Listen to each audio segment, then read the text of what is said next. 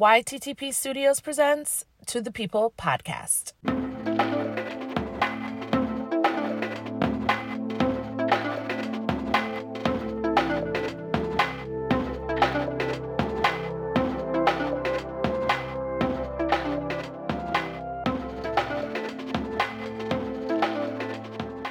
Welcome to the last episode of our season.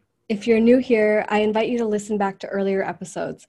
I'm so grateful for the conversations I've had and the people that I've been able to connect with, like Deja Foxx, Celine Semaan, and Dion Ivory, and I think you'll find them as relevant and inspiring as I do. We are Youth to the People.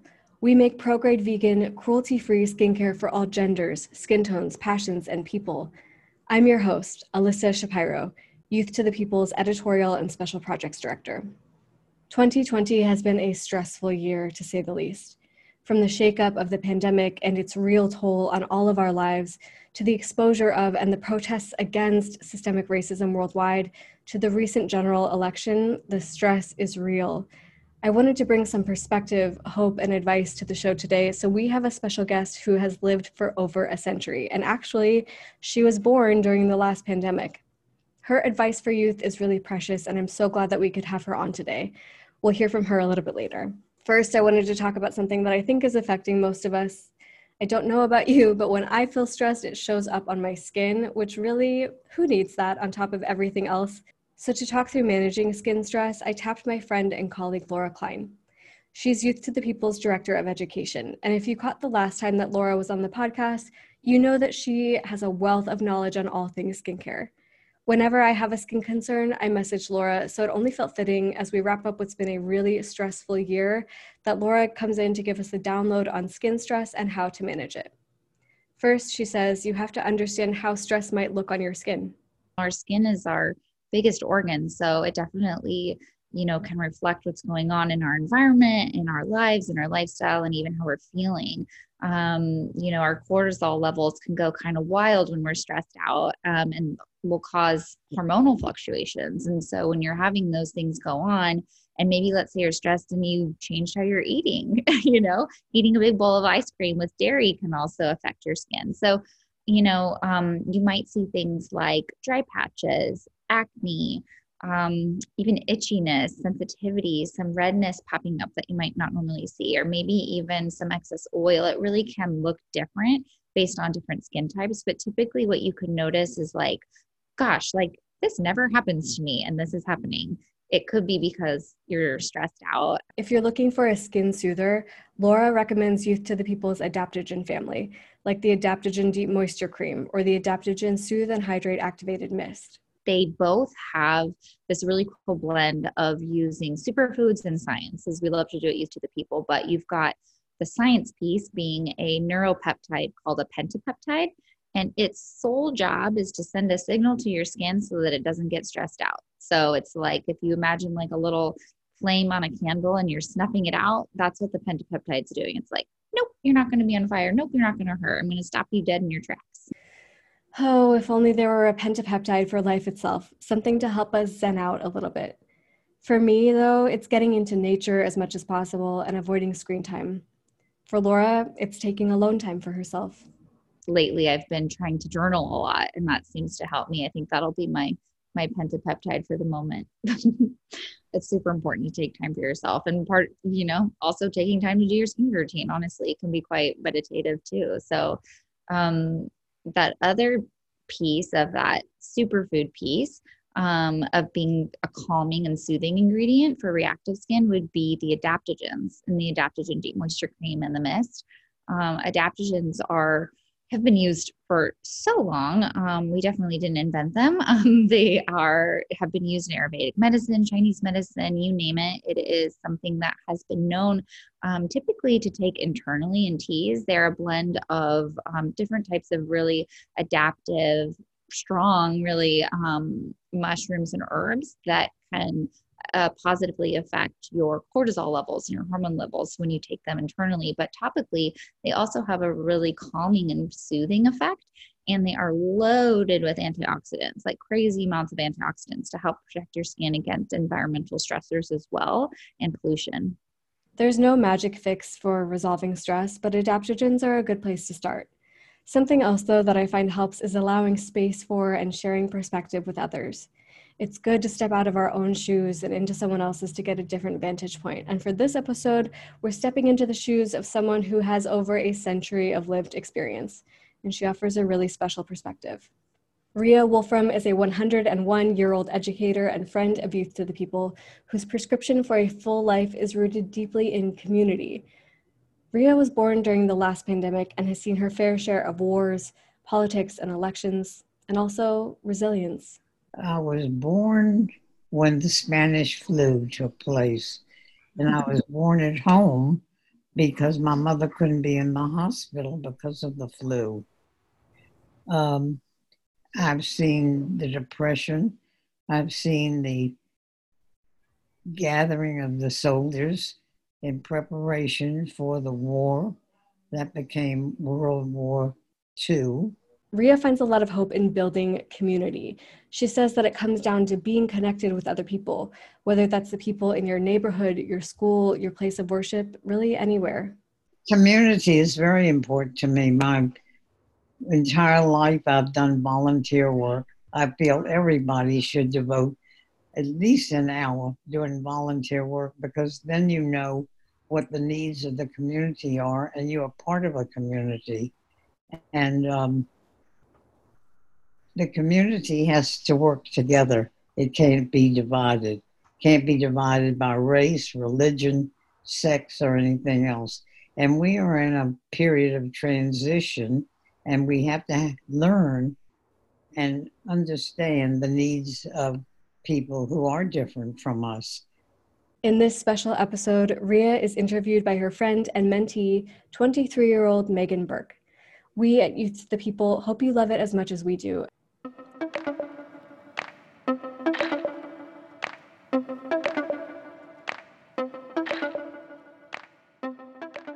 Rhea, what do you remember about how we met and became friends? Like, how do you remember meeting me? We've been friends for quite some time. I remember meeting you. I think your mother brought you to me. You were at boarding school and you weren't very happy and you wanted to go somewhere else. And she had heard about me. I'm an edu- I was doing educational consulting, still do. Anyway, and so we met and uh, you went to boarding school and then you went to college. And i did your college counseling as well if you'll remember. And i just loved you. And small world department we were talking and i found out that your grandmother lives in the city in which i was born and brought up newport news virginia. Wasn't that ironic yeah, that small world.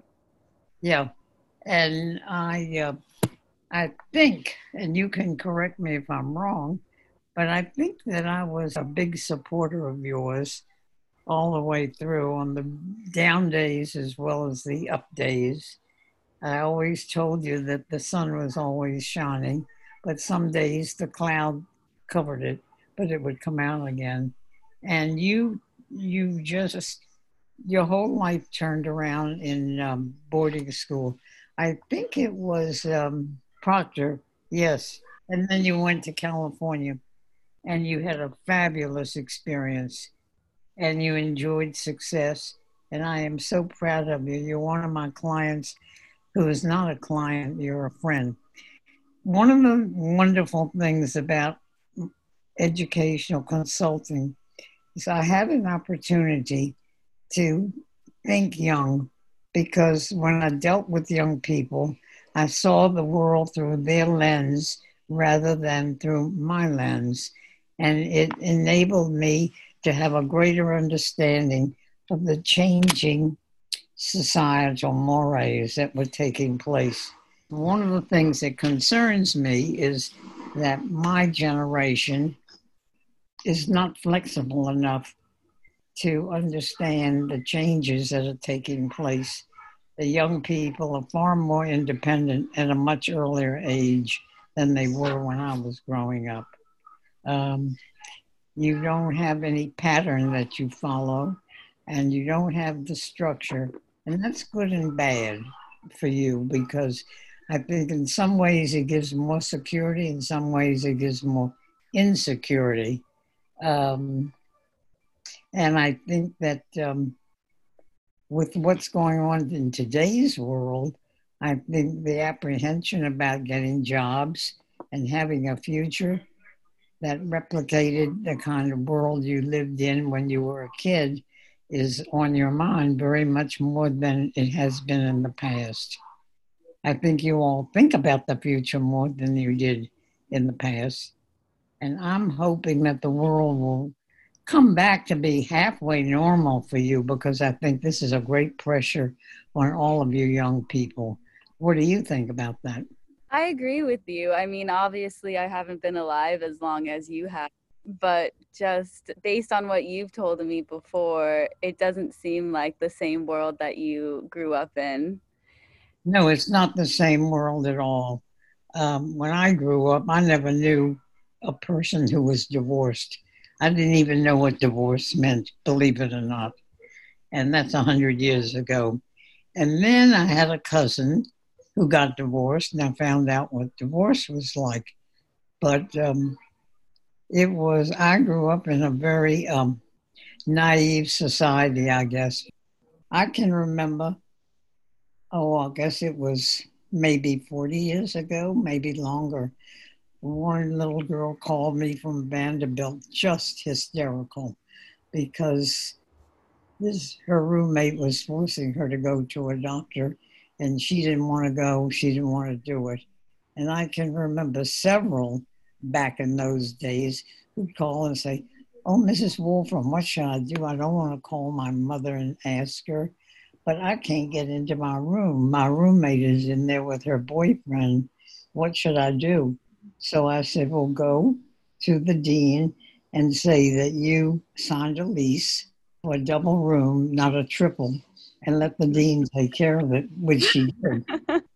the world has changed in many ways. I've seen it from um, the beginning of television to instant communications today. And I think television and technology is has a tremendous advantage, but I also think it has its disadvantages. I think we don't have our privacy.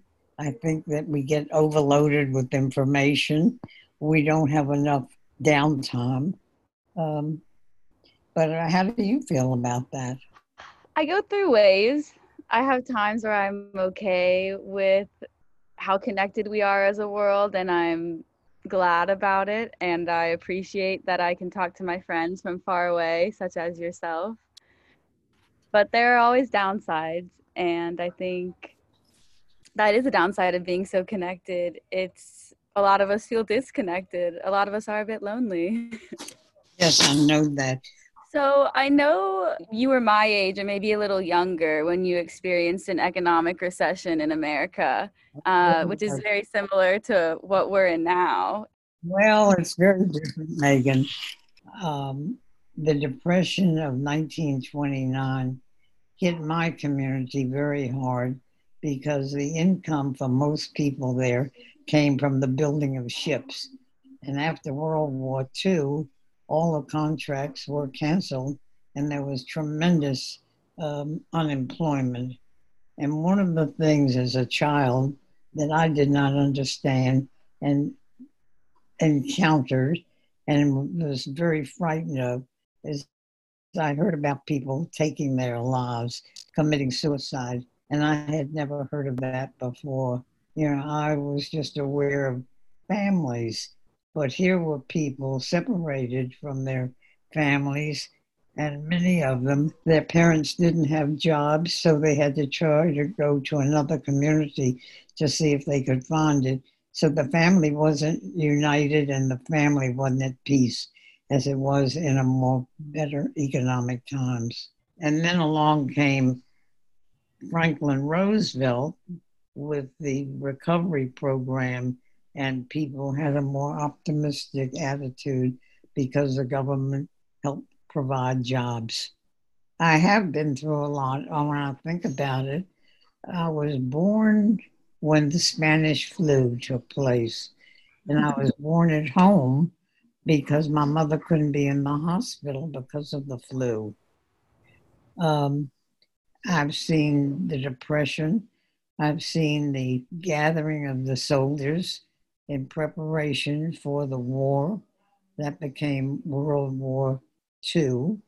I lived in a an area of Virginia that accommodated the Air Force, the Naval Air Station, the Seabees, the um, Fort Artillery. It was in 1939 when I just returned home from college that I was aware of the fact that all of these Army Navy bases were accumulating large numbers of soldiers and sailors who were being trained. For what we didn't know, because we really were not kept abreast of the news of what was going on in Europe the way we would be today, because we didn't have instant communication the way we do today. Um, but I knew something was happening, and um, I lived in a very strategic peninsula because we had the Army, the Navy, and the Air Force, and the artillery of camps and bases uh, located within 30 miles of my hometown. Um, I can remember that um, we didn't know why, but we were given a curfew we had to pull the window shades down at six o'clock in the evening and keep them down until dawn of the next day. We had air raid wardens who, and I was one of them. I sat on the roof of a building one night a week looking for airplane um, artillery um, or other enemy attacks. Um, and this is all before we were at war. We just, this was during the build up period, but the most people were very ignorant about what we were building up for because our newspapers did not carry the information that we should have known. During that time, when the war started, we were given coupons for gasoline. And unless it was a real emergency, you didn't get very much gasoline with which to run your automobile. But we saw the appearance of lots and lots and lots of soldiers and sailors um, in uniform. And that was 1939, 1940. That was even before the war started because the buildup took about two years. Um, today, we know instantly what's going on all around the world. Back then, sometimes we didn't know it for a week or two, um, and sometimes we were never told it at all. Um, the cities in the inland of the country were not as affected as the port cities. And so the people, the citizens who lived in those communities, did not have the apprehension that we did where I lived. Were you still in Newport News at the time? Um, I was in Newport News, yes. Um, that major, um, it was a staging area for the departure of soldiers uh, to Europe at the Hampton Roads port of embarkation. Um, the C&O Railroad ended in Newport News, and this is where the soldiers disembarked and filed walking from the train to the boat, which was maybe less than a five minute walk. And unfortunately, oh, I still remember with nightmares. Um, I was working at the port of embarkation. And so when there was a troop movement in the middle of the night, I would be picked up by an army car, taken to the C&O Railroad where the soldiers were disembarking. They would call out their first name, or I would call out their name, and they'd have to give their um, serial number. And I met many classmates And of course, since I was working in secret documents, I never could tell anybody anything about any movement of um, soldiers or sailors. It was a very, um, very demanding and a very unhappy period of my life, I can tell you that. Um, because we did not know what was going on. We just knew that our boys were going abroad. But this was after the war started in 1942. It was, I guess, one of the most demanding periods of my life. I was, um, when I graduated college, um, I was a teacher. On weekends, I would spend my evenings at the officer candidate headquarters or music halls or their social houses where they had um, the citizens of the area come and dance with the soldiers to keep their spirits up because they were there sometimes for six, eight, or ten weeks. I remember going in the army bus. We'd be picked up in a big army bus and we go up to Fort Eustis, which was about 20 miles from my home, and we would dance with the soldiers from anywhere from four to five to six hours and socialize with them. I did that every Thursday night. I'll never forget it. I had a lot of sore feet, a lot of toes mm-hmm. stepped on, but I met young men from all over the country. I mean, I'd never known anybody from Idaho or Iowa or Kansas and they had never known anybody from Virginia. So it was like a new geography lesson for me to learn about other parts of the United States from which these young men were coming. Mm-hmm. Sounds like you had a lot of fun. Well, I had a lot of fun, but I also had a lot of stress um, because sometimes you never saw them again. Let me share a story with you. I was dating several of the soldiers, not soldiers, but the, you know, they were airmen from Langley Field, Langley Field, which was the air base at the time, very important to the war picture.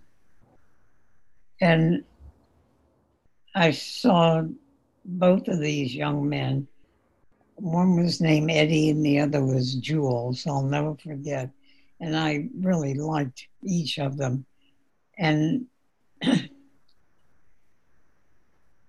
one night they called and said that they were shipping out and they didn't know whether or not they'd get to see me to say goodbye. And they never did.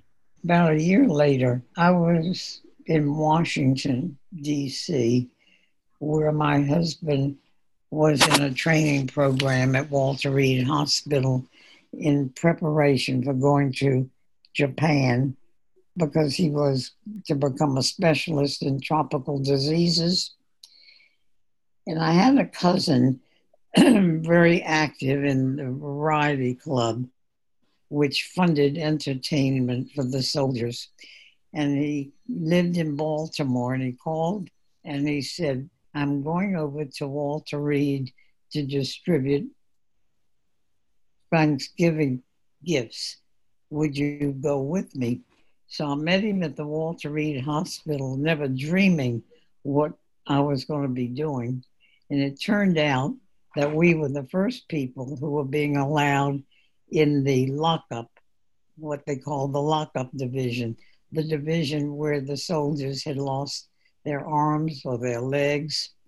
And here I was distributing Thanksgiving packages, and all of a sudden, I come to a bed of a man who had both of his legs gone. And who is it but my dear friend Eddie Dasher, the young man that I had dated for about a year? He was a great dancer. I can't begin to tell you the shock we both had. People were not allowed to go there to visit, but from then on, I did write him letters and I did try to keep up with him. But that was the most horrible, horrible experience. One that it took me, well, it's never, never really uh, departed from my mind. Every time I hear the word Eddie, his vision comes up of that scene being there with legless. And the entire area that I was distributing the packages to were people who were armless or legless. And I don't think any of them was more than 20, 23, 24, 25, 26 years of age. And that's the reality of when you don't read about it in the paper, but when it hits you, it's a memory that you never forget. Wow. I can't even imagine, Rhea. When I got married, my husband went into practice in Bound Brook, New Jersey. And I went to work at the Bound Brook Quartermaster Depot. It was a staging area of materials for the North African campaign. And I had a um, commanding general who had formerly been head of um, a big show company in New York. And he was a director of Madison Square Garden. And he did not want his civilians dressed in civilian clothes, he wanted them in uniform. And I was working in as a clerk in the administrative office of the quartermaster depot. And of all people, he picked me to go to New York to the designer houses and to get a uniform design for the civilians who worked at Belle Mead Quartermaster Depot.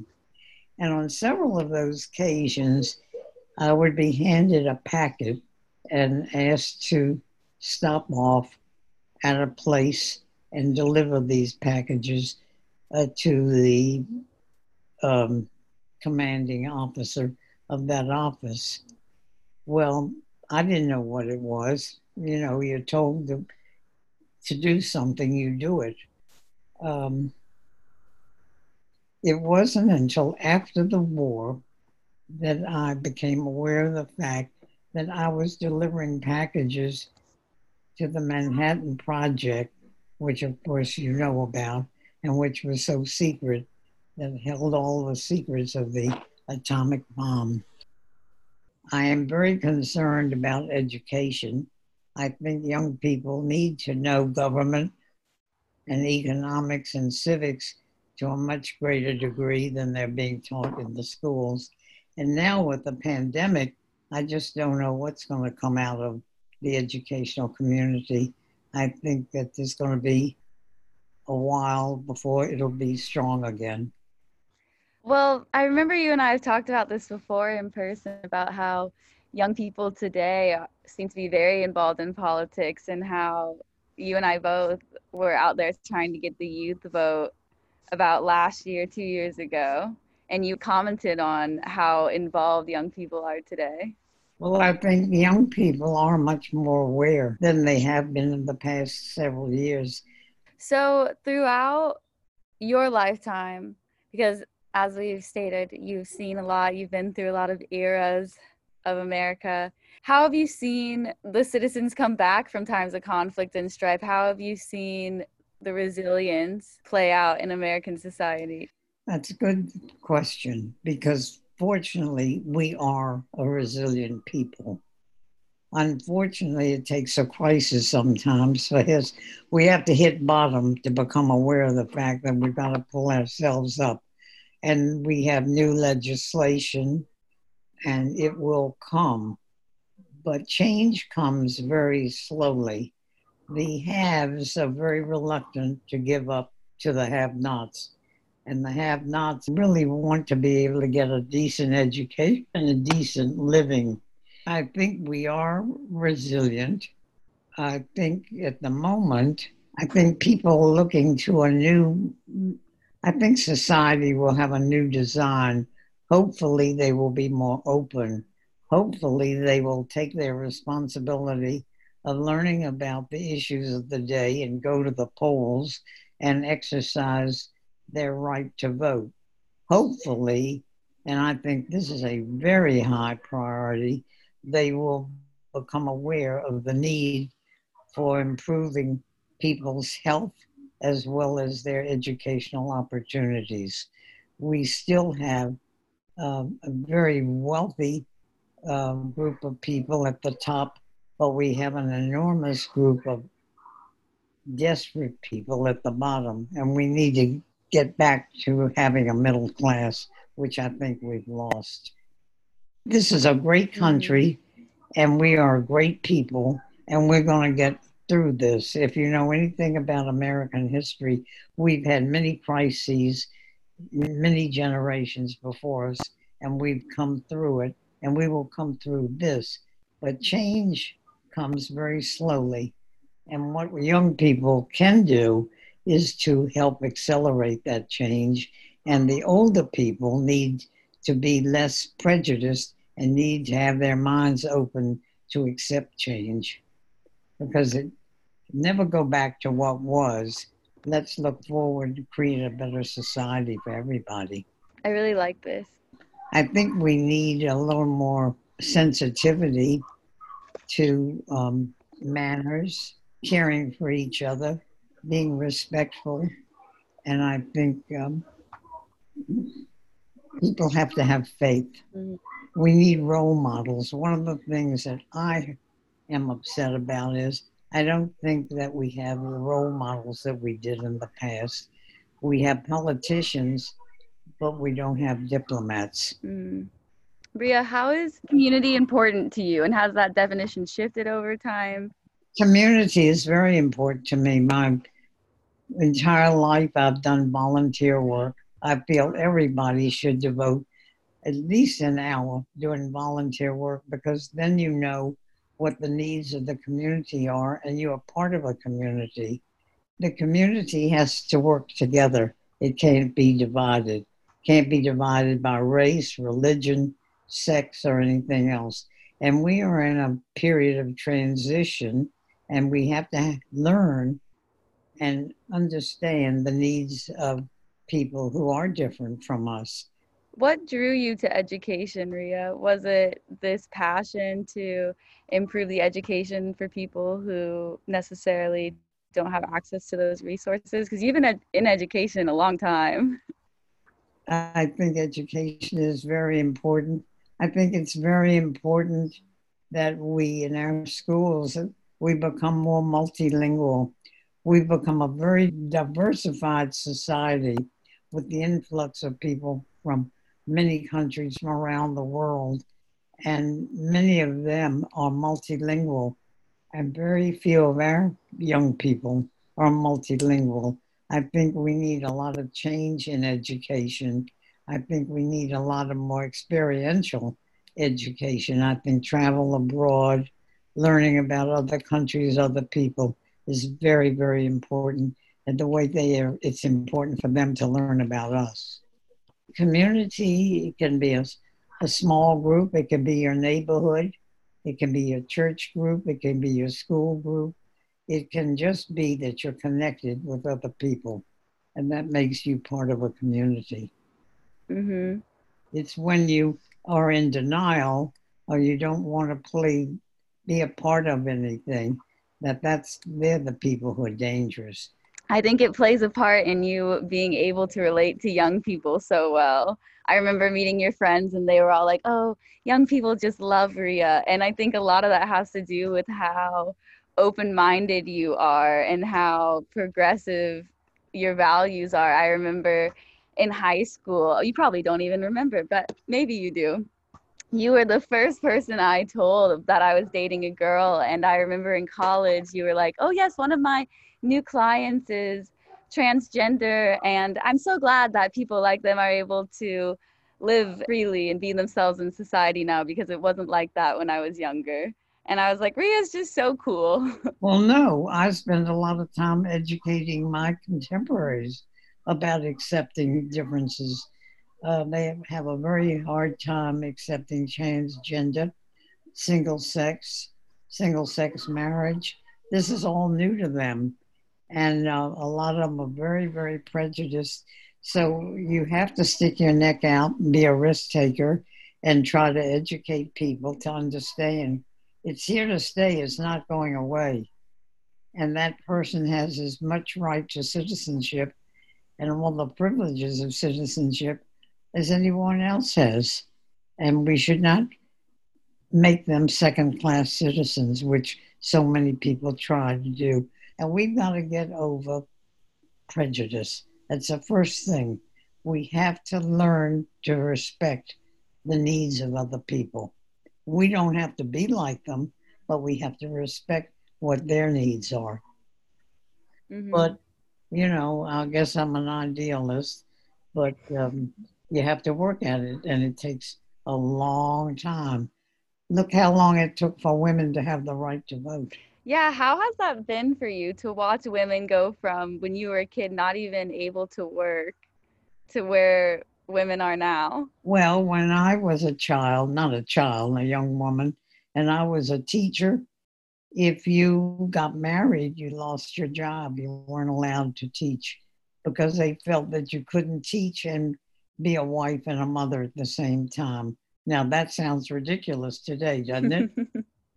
but that's the way it was that you lost your job if you became engaged or you got married. Mm-hmm. That's not that long ago, it's in my lifetime. Look how few women there are as heads of corporations or even in the leadership of our government. But we've come a long way over a period of years, and we will continue, I hope, to increase the numbers. Mm-hmm. And I hope we will increase the numbers of young people who are going to be active in politics. I don't think I, politics necessarily is limited by age. I think they can start in high school with student government and then in college in student government and then in their community when they become wherever they're going to be working or teaching or whatever they're going to be doing. The world is changing so fast. And the truth of it is, you can be anything you want to be, but it takes hard work. And you don't get success in a straight line. It goes up and down, up and down, up and down. Forwards and backwards, forwards and backwards. How did you, Rhea, learn to be so open? Was it seeing women getting more rights influence how you view the rights of gay people or transgender people? Or have you always been like this? Always been a pioneer. I guess in my early days, you called me a radical, but I was never afraid to to speak out and to be to help the underdog. And I think part of that was out of my family experience. I had an older brother who was born totally blind, and I was his eyes for much of his life. And I was the recipient of the ridicule and the rejection that he experienced. So I experienced it, I guess, from the time I was three or four years of age. And I was determined that I was going to try to do something to make the world a better place. I've always been active, but I came from a family that was always active and gave to the community. My father always taught me that you're as old as you think young. And I love young people. They have the energy, the creativity, and they need to be supported. We don't have to have age divisions. We are all one people. We should all be one family. The problem is people don't listen. They don't stop to listen to the next person. They only hear themselves. But I think that's improving. I really do. Slowly but surely. You have to educate children early on because it's a reality of the world. I've never forgotten that. Every holiday, I would take my children to a nursing home to give gifts or to wish the patients a happy new year or Merry Christmas or whatever the case might be. And for 25 years, my husband and I worked in the laundry at Golden Age, Golden Acres, which was a home for the aged, in order to allow the staff to have the day off. We have to inculcate that kind of awareness when children are very young, so it's part Mhm. of them. That definitely makes sense. Teach empathy young, And I think we're getting there. slowly but surely. Rhea, what do you like the most about being 101? Oh, I'm grateful for every day that I'm alive. Um, what I'm grateful for is that I, if you can have your health, you've got your wealth. But if you're constantly sick or if you have memory difficulties, the quality of life isn't the same. And fortunately, I haven't experienced that, but I've experienced it by observing it with a lot of my friends. I think if you can have the quality of life, that's the most wonderful part, no matter what your age is, whether you're 70 or 100 or 20. That's good advice. Life is to be lived. And if you can possibly participate and actually be where somewhere rather than get it all from the television or the newspaper, that's living. And living has its good moments and it has its bad moments, but you can't fall apart. You have to have that big word that you used before. You have to have resilience. You have to remember that tomorrow's another day and maybe it'll be better.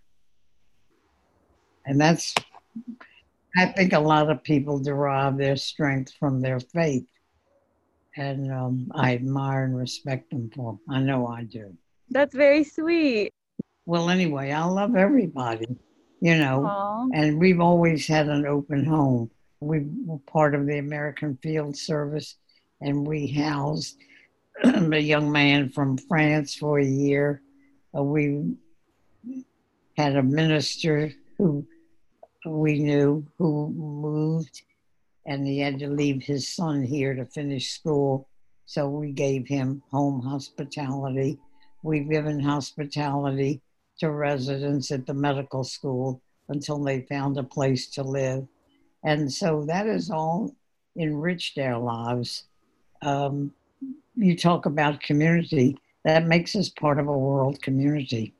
It takes sacrifice. We're getting there. We're getting there. I'm very optimistic. It's a wonderful country, wonderful group of people. I would like to see a social worker in every public school, in every school, as a matter of fact. A social worker and a psychologist, because there are many, many young people who can have their fears erased at a very early age if they get help early enough. It's the fear of the unknown that destroys us. Right. I think you're so That's right. And education is so important. We can't deny that things are happening. We need to be told the truth. We need to have trust, Mhm. right? Right. And not deny the mental health of young people. I think you're so right about having a social worker in every school, that we often belittle young people's problems. Yeah, we do. We overlook them or we, we let, they can't handle it alone hmm and they need help. And I'm, that's what I'm working on right now. you're always working. But I would like to see more young people go into social work. But you know, it doesn't pay the money that some of the Mhm. other professions do. So the dollar dictates. hmm But I think I have great faith in young people. I've been probably more than this generation than almost any generation I've been aware of because they've been through a lot and they've had to develop resilience to get through it. I really appreciate you still talking, even though I know you don't feel well. I love you so much. Well, I love you. Uh, You're one of my bright spots. As a matter of fact, what has sustained me, to tell you the truth, over the past few years and many hospitalizations is the friendship of my young people, my young friends. Oh, Rhea. I put my faith in the young people, believe me, because I think it's the most generous group of young people I've ever known. I think they do care about other people and each other more. And I think they're far more open in their thinking than past generations have been. And so do support the ones who are different. my concluding statement is that life is to be lived. That you have to be there to experience it. See it when it happens. Be part of it. Smell the fresh air, smell the flowers. Take care of your health. Know what your own responsibility is for self care and getting your education and making your contribution. And it's not all money, it's just personal service. Okay? And everybody is beautiful. And remember, everybody has a strength. Sometimes it just takes longer to find it.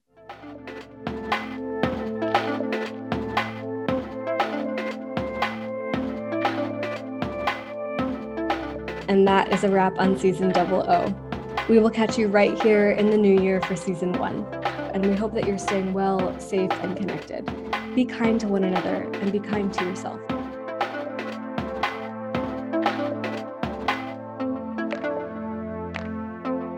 To the People podcast is a production of YTTP Studios. This episode was produced by Megan Burke, Manna Zel, and myself. It was edited by Manna Zel, and our theme music is by YTTP co founder Greg Gonzalez and Hannah Fernando. Check us out online at Youth to the People or youthtothepeople.com.